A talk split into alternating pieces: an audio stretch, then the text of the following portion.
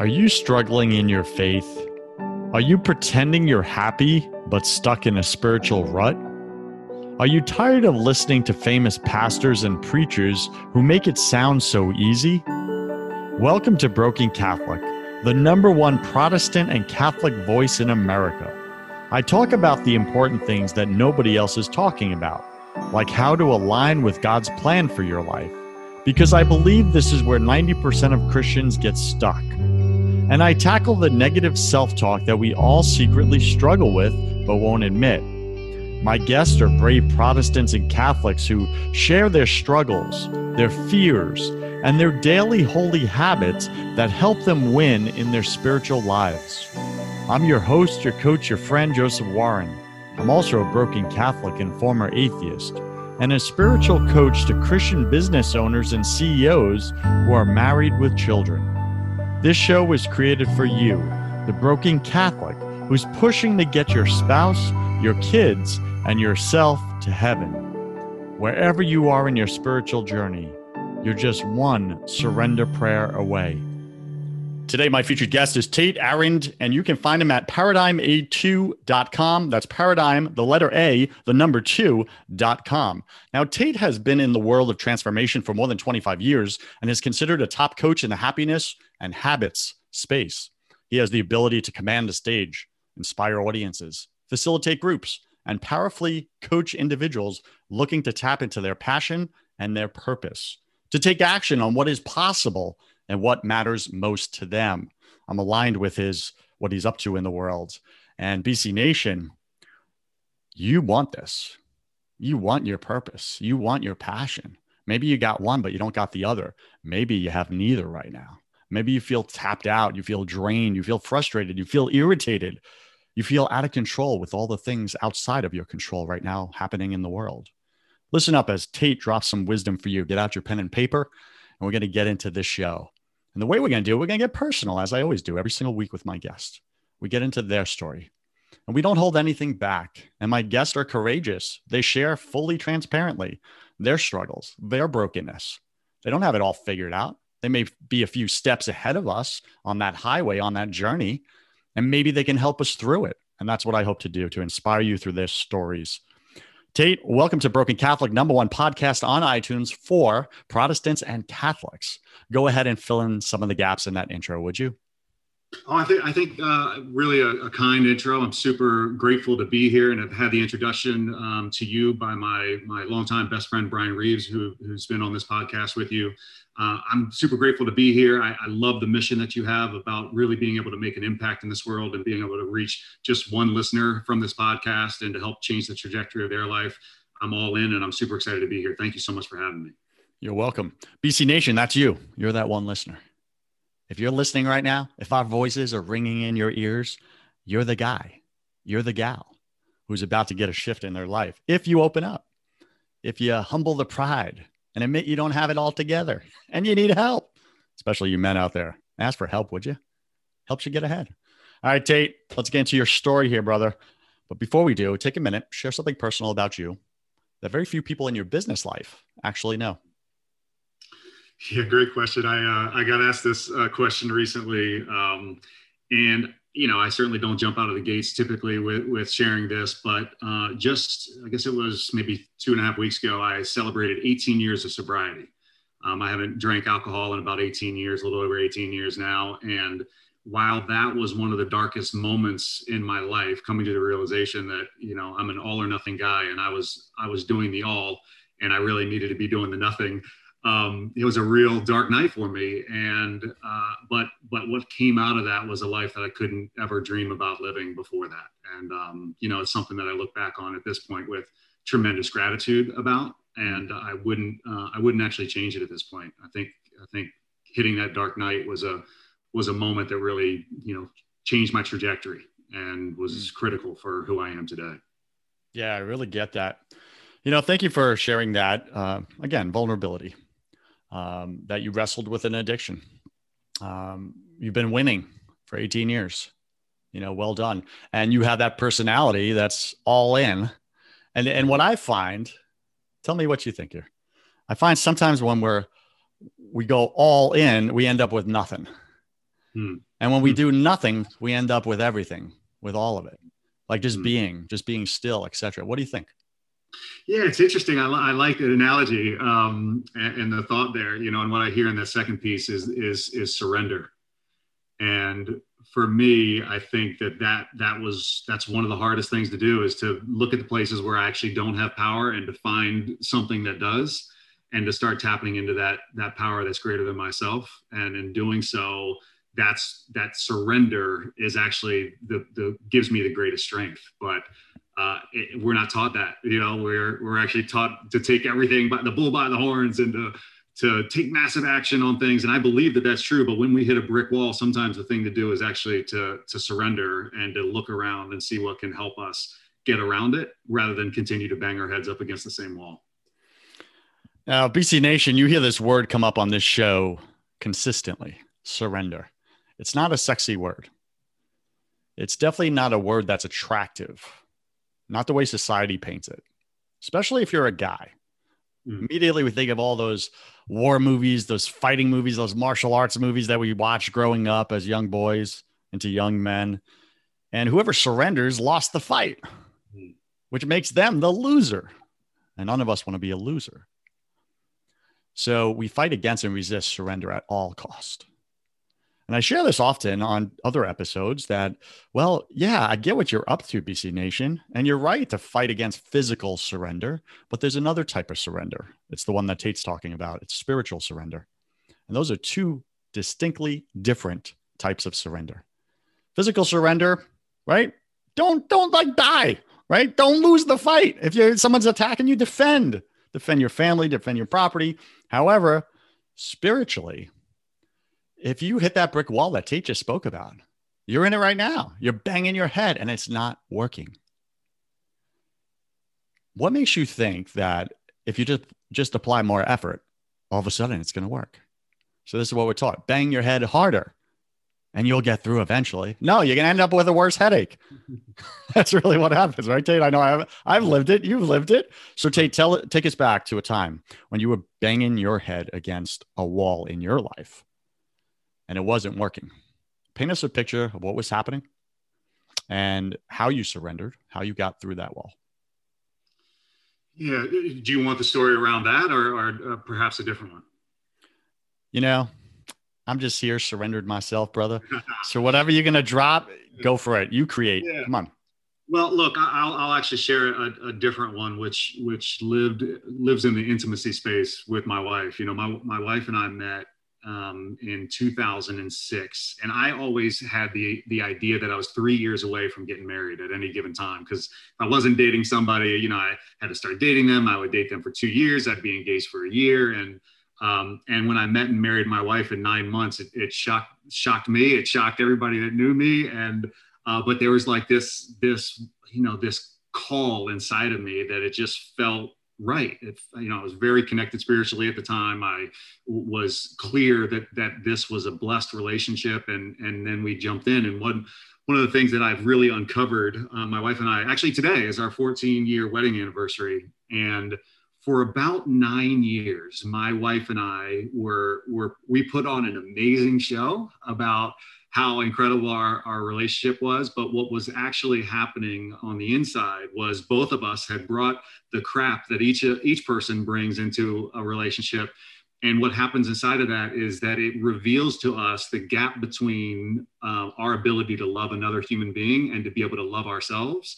And that was nine years of banging my head up against a wall of really actually trying to change her, change the way that she loved me, change the way that she thought about me, experienced me, um, you know, have, trying to exert all of this power in, into the space of having having my wife ultimately be different.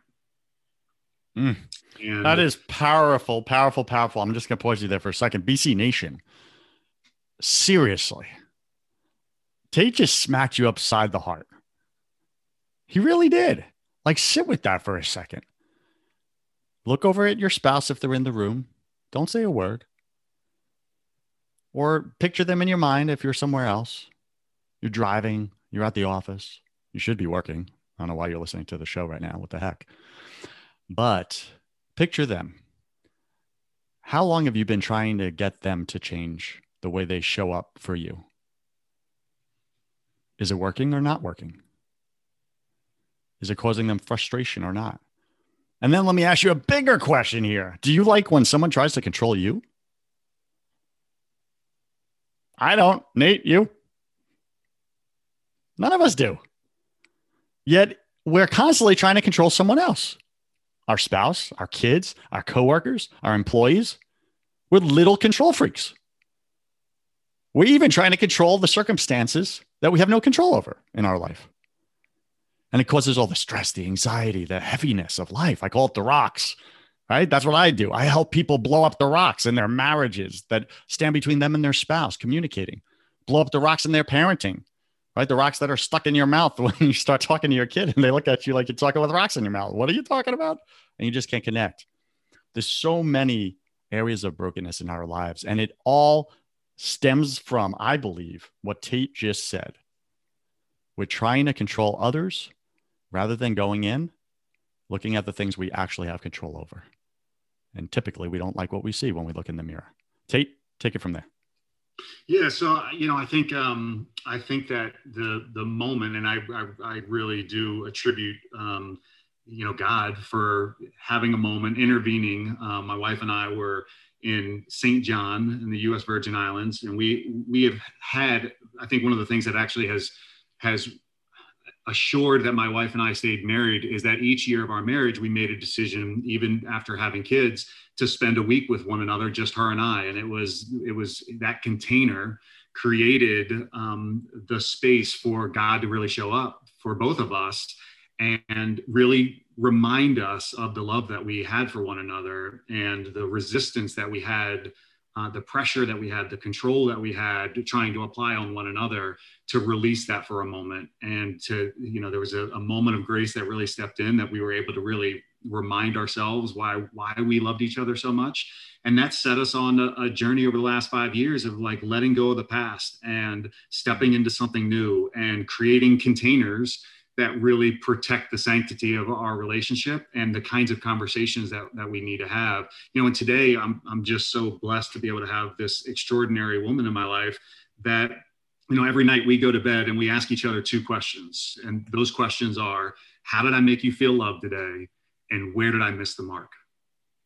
And those two questions have been just instrumental in making sure that neither one of us has things that need that, that are left unsaid and really gives us a, a moment to be, be able to acknowledge the impact that the other person is making in our life and that container is something that you know again sustains the growth that we're on as a couple and and something that we you know we continue to try to figure out ways to innovate the containers that are in our space so that that our intimacy can grow that our vulnerability can be shared and that that our connection can be enhanced do you really ask those two questions every single night every single night for how long now consecutively? Oh well, we we iterate our the different things that we've doing we've been doing, but but long enough for us to know that we're never going to stop doing that one. Mm. BC Nation, Tait just gave you three practical and effective tools for your marriage. Three. Let me just replay them for you real quick. Ask your spouse every night, how did I make you feel loved today? Where did I miss the mark? let them do the same for you. And then number two, uh, sorry, those were two. Number three, schedule one week a year. Just you or her, or just you and him. Alone time, no kids, no relatives, just a time to reconnect. My buddy taught me this. He calls it a marriage reset. His, he and his wife, they do it every six months because that's just what they need. they get off their vision for their marriage, for their relationship about every six months, give or take. And I'm brand new in marriage. We got married last year and I'm just over a year now. So, yeah, just over a year. And we already had to reset twice in my marriage. And man, it makes it so much easier. But without doing that reset, marriage got, got really hard really quick, Nate, uh, Tait, sorry. Uh, you know, and it was just like, wow, we really all need to reset because we, and we tend to default to our little control freak side, don't we? and, and to revert to the boys and girls that that we were when we used to you know um, need to feel protected by somebody else and turning into a boy a boy trying to act like a man in a marriage is a dangerous thing. Mm. And a girl trying to act like a woman in a marriage, also a dangerous thing. Because we show up as those little hurt children wanting our needs to be met, but not really focused on the needs of the other person. It's kind of what kids do. It's a very immature way of uh, approaching a relationship for sure.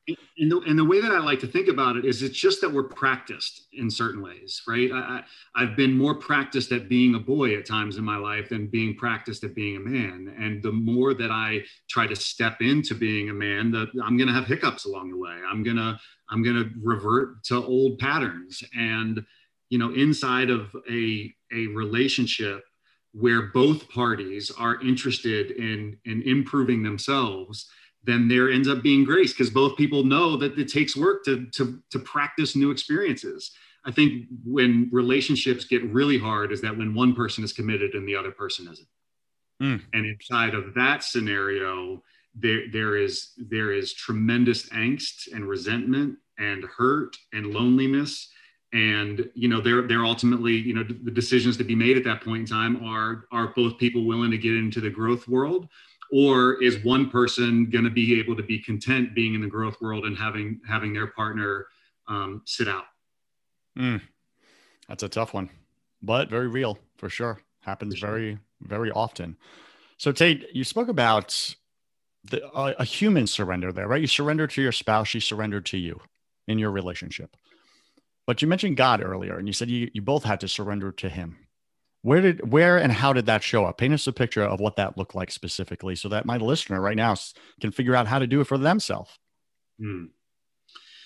well my my story about surrender sur- surrendering to god really i'll just take 30 seconds to take you back. So i, I grew up in a household my dad's um, he would say he's agnostic um, he's probably more atheist but agnostic. My mom would say she believes in christ but she doesn't necessarily have any practices um, that that indicate that. And, and I grew up in a household where both of my parents said, "You all can believe whatever you want to believe. You can explore whatever you want to explore." And it was I don't I don't know maybe early high school that my sister went and found a fundamental Baptist church, mm-hmm. and and brought me along, and I went, and it was uh, it was it was in some ways I don't I don't want to be dramatic here, but it ended up being a, a, relatively traumatic experience for me because it was an environment that immediately taught hellfire and brimstone and that God should be feared and that you got to be worried about going to hell. And and it that that God did not make any sense to me whatsoever. And and when I would ask questions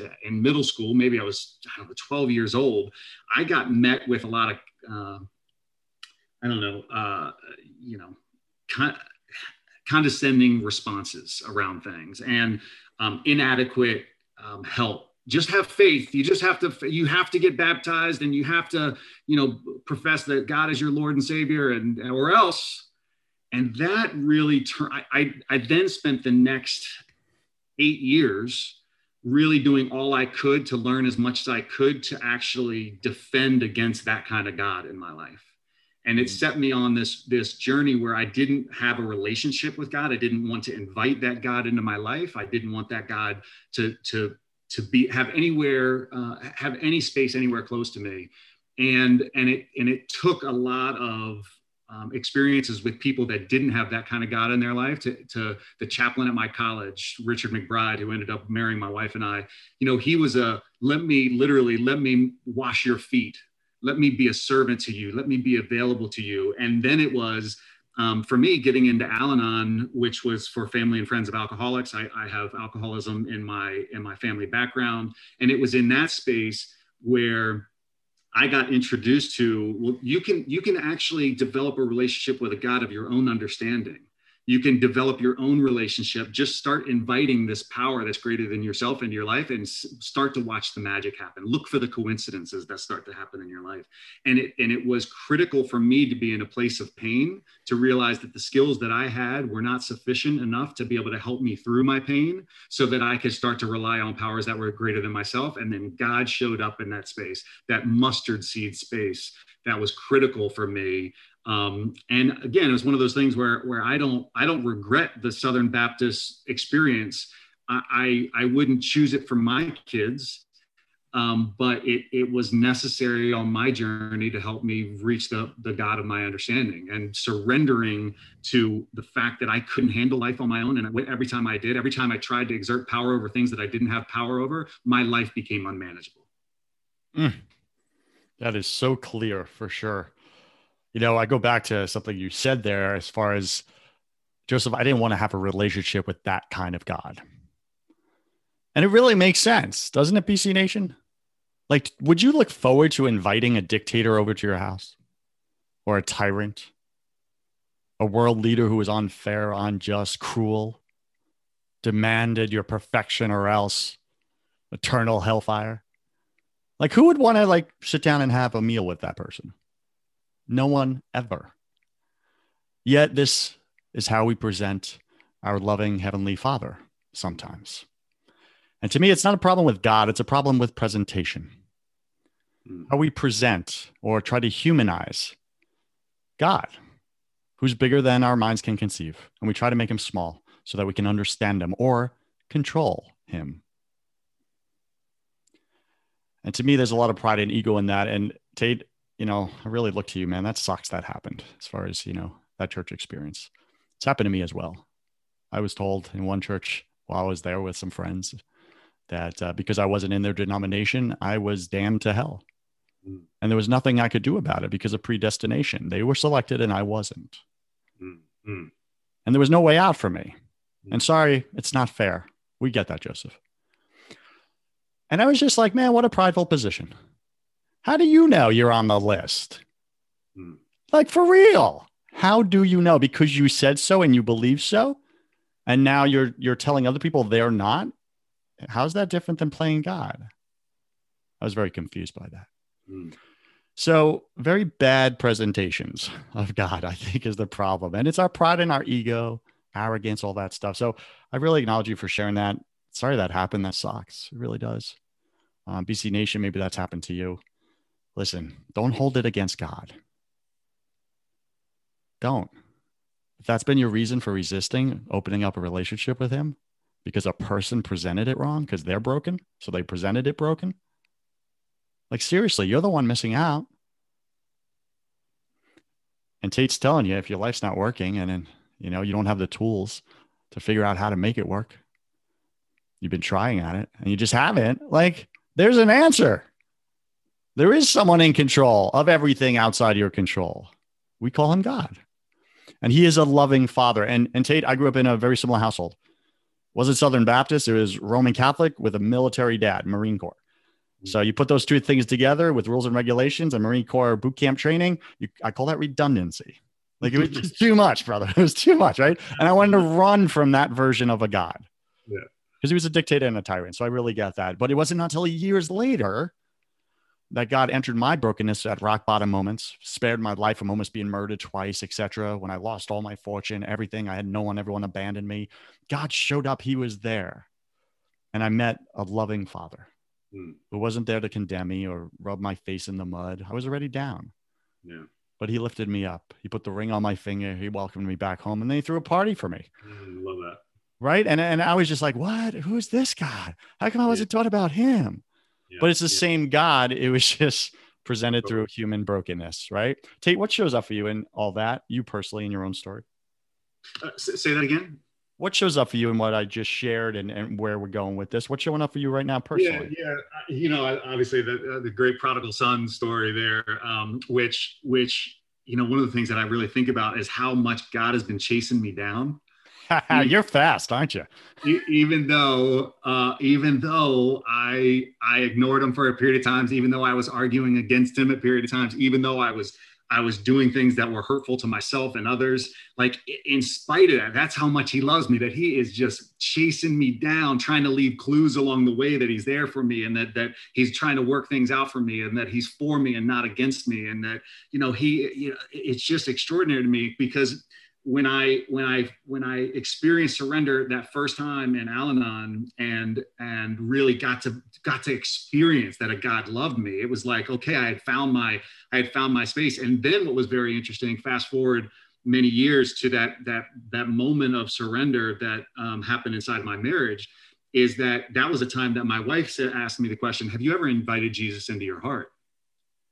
And I was like, no, I don't need that. Like I, I found God. I, I look, God is. I, I, I've had this amazing experience, and and God didn't reveal to me inside of Jesus. He revealed to me inside of Al-Anon, which maybe is more the Holy Spirit and God. And and I was like, no, I don't need that. Right? I don't. I don't need that. And then I, she was like, well, what harm is it going to do you just to say, you know, Jesus, I invite you into my heart? And I wasn't. I didn't say, okay, here's the script um, Jesus, you are the Lord of my life. You are the King of all kings. You died on the cross for me. You died for my. I did all.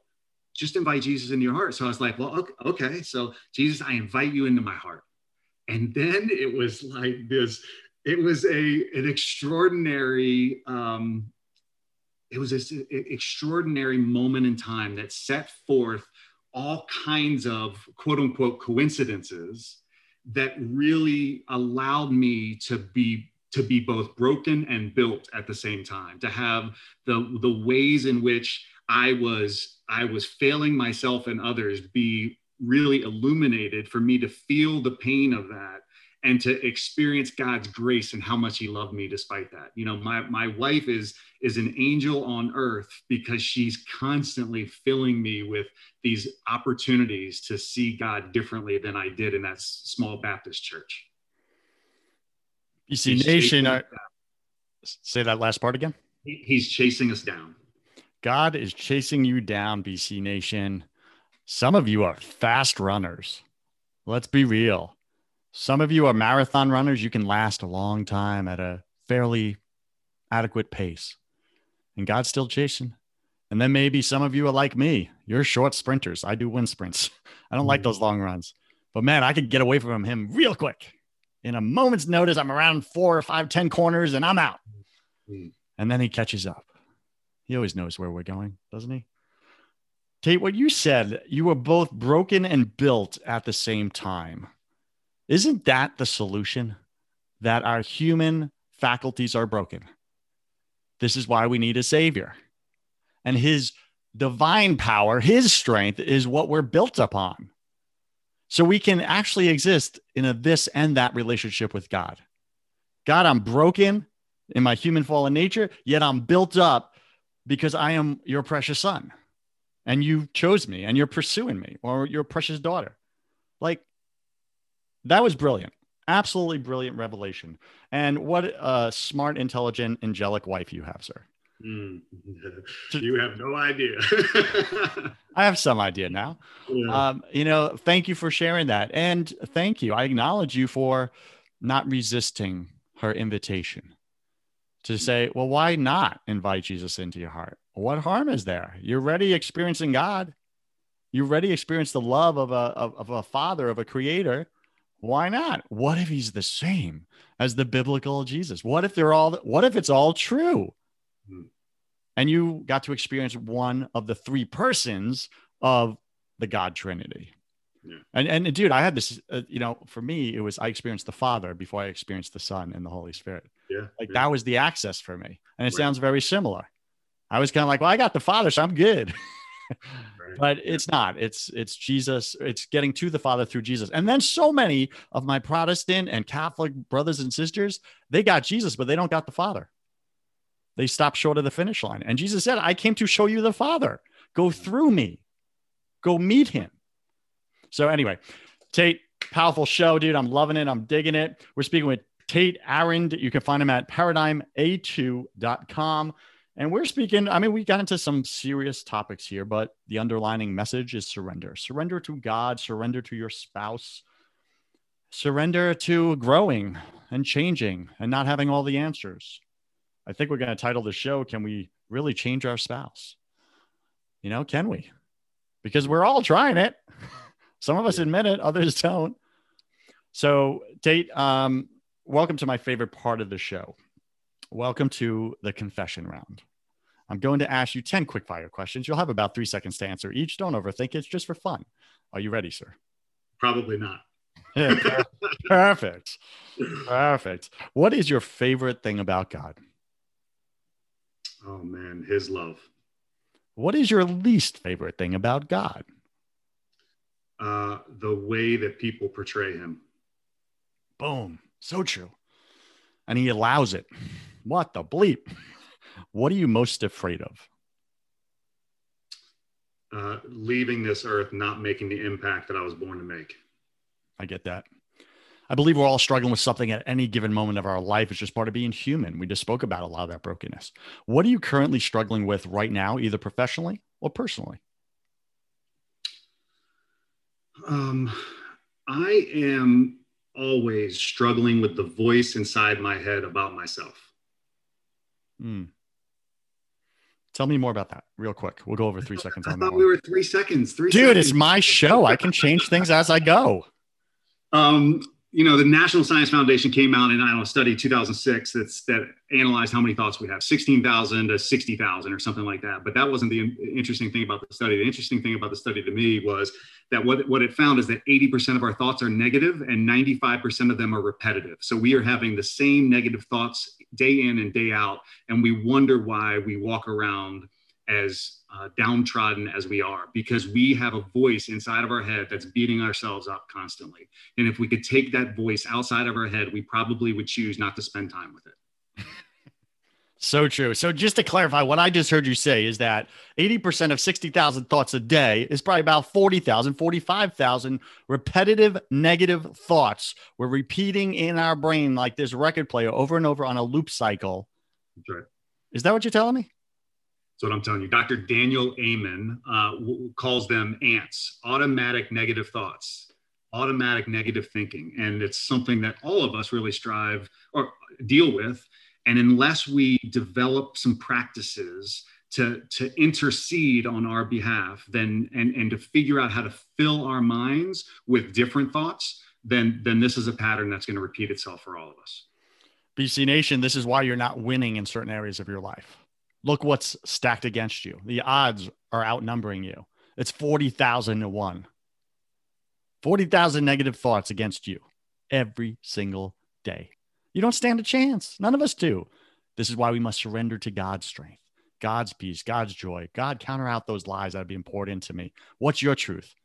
This is why we read biblical truth to counter out the enemy's lies, I believe. Tait, moving on to our next question. Now that I went off track, thank you, sir. Calling me out on my own show. I love it. What did you spend way too much time doing this past year? um, uh, checking out onto my cell phone. Mm, like escaping just reality? Yep. Got it. Yep. What secret fear do you have about people? Um, that that they aren't safe. Mm, I get that. What do you wish you had learned sooner about God? Um, known sooner. Nothing. Nothing. Okay. What's a new habit that you want to create in your life? Um, I want to. I want to really get to know my kids. I spend a lot of time parenting my kids, but not being connected to my kids. So I want to develop practices where I really get into their worlds to understand, you know, what my, my son's seven years old and he plays Super Smash Brothers. And he's always asking me, Dad, what's my favorite, what's my favorite player? And I'm always guessing and I'm always wrong. One, because he's constantly changing it.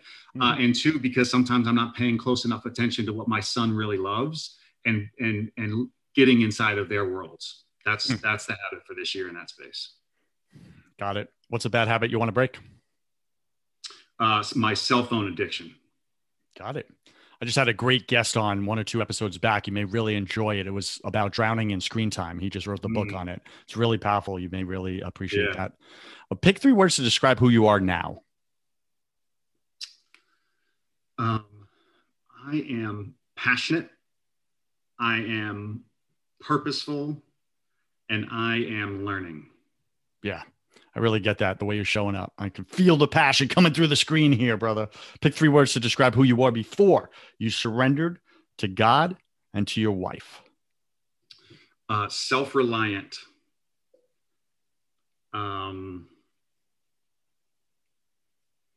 I was broken. And I was well intentioned. Tait, I feel like we knew each other back when, dude. Because that's who I was a few years back, brother. And last question if you could come back to life after you died, look your wife, your kids, your family in the eye and give them only one piece of advice about everything life, eternity, love, sadness, all of it. What would you say to them? I would say follow your passion and find your purpose.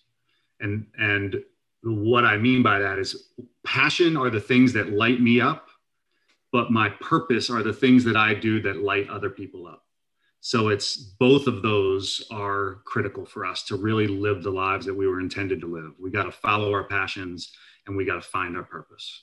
Got it. So what I heard you say is that your passion fuels your purpose. That's the fuel. And you need both. Inter- it's the intersection of those where life really comes alive. Got it. Any final wisdom? What's the one thing you want my listener to know about having a relationship that's surrendered to God and their spouse versus not?